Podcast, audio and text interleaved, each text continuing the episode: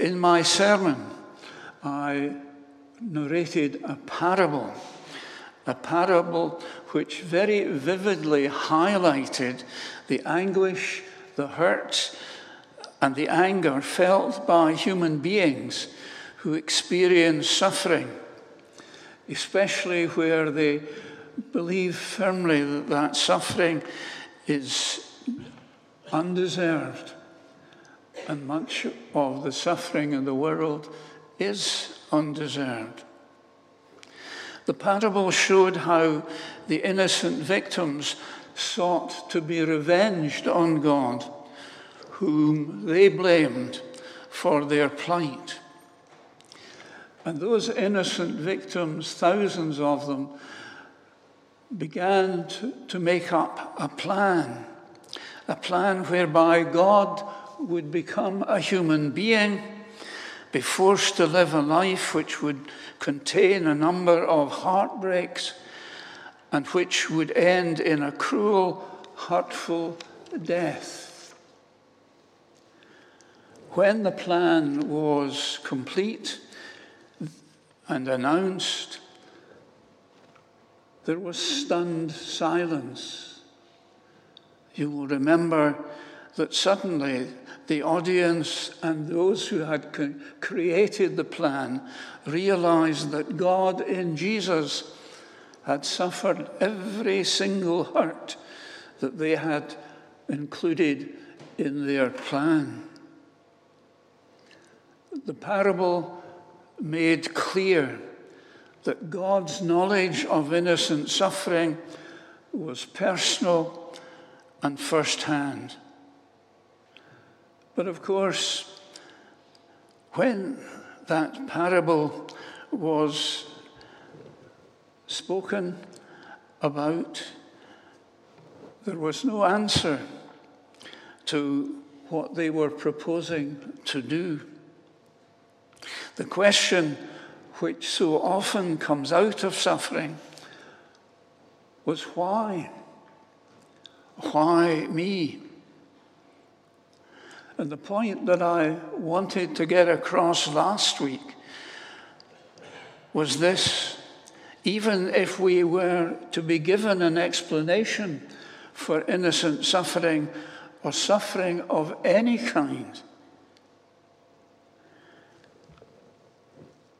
that would in fact do little or nothing to take away our hurt and our pain and our thought that God wasn't as loving as we thought. Our faith gets challenged. And as the hymn said, we are riddled with doubt. And what that parable showed was that human beings really want not an explanation, but the power and the strength which could come to help us bear the burden and the pain and the hurt and the anger which erupts so often in our lives. The witness of men and women throughout history is that the power and strength is made available to us through Jesus and through the power of God as He enters into our life in the form of the Holy Spirit.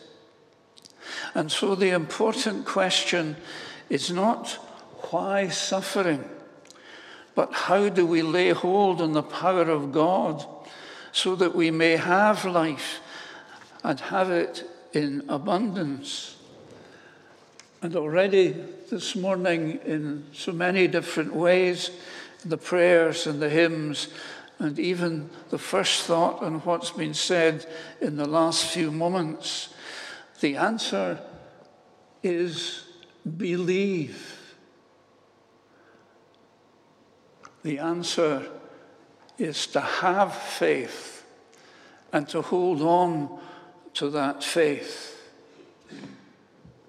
We are asked, we are asked to believe, to accept God's offer of Spirit, and we are asked to live, to live according to the will of God. If you think about it, not to believe, to keep the door between us and heaven and God locked and barred, to reject in any way God's love, that in a sense we commit suicide. To live, we need to be open to God, to accept the power that He would give us, and to have faith in all that He would do for us. I was reading the other day of a Russian railway worker who accidentally locked himself in a refrigerator carriage.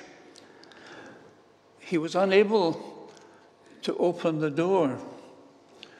He was unable to break through the openings where there were windows.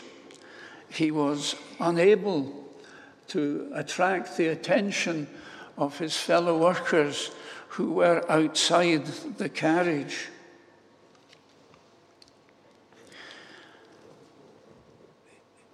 He felt his body becoming numb from the coldness of the carriage.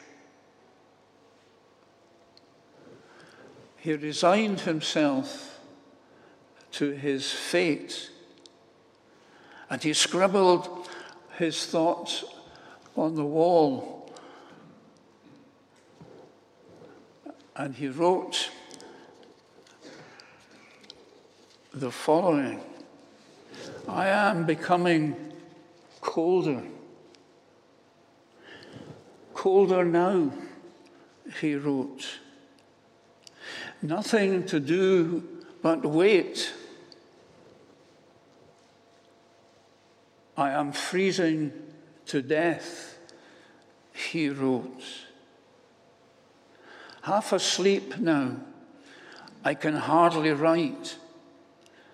These are my last words. And they were.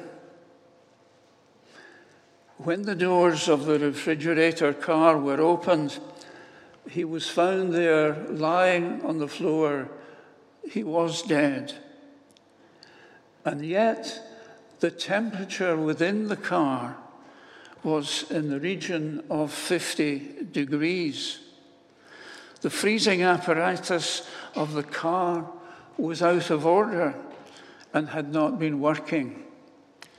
There was no physical reason for him to die.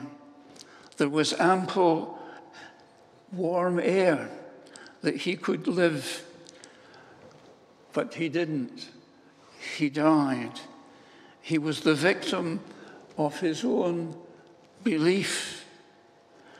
Don't be a victim of your unbelief. The message of history is believe,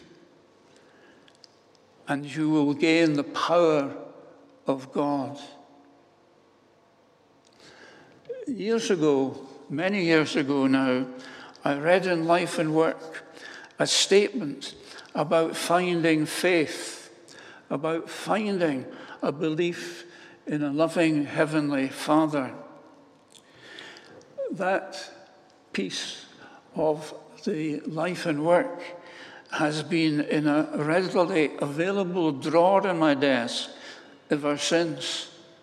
It reads Faith is not learned from books, but like Peter, by following Jesus into impossible situations, launching out into the deep at his command, walking into stormy waters of life and finding his spirit works. Faith. Faith is not learned sitting in an armchair, but living on the knife edge between faith and folly, between faith and doubt. When life and death are at stake, when only faith in God remains between you and disaster, know with certainty that what you have believed of God, of Jesus, of the Holy Spirit is true.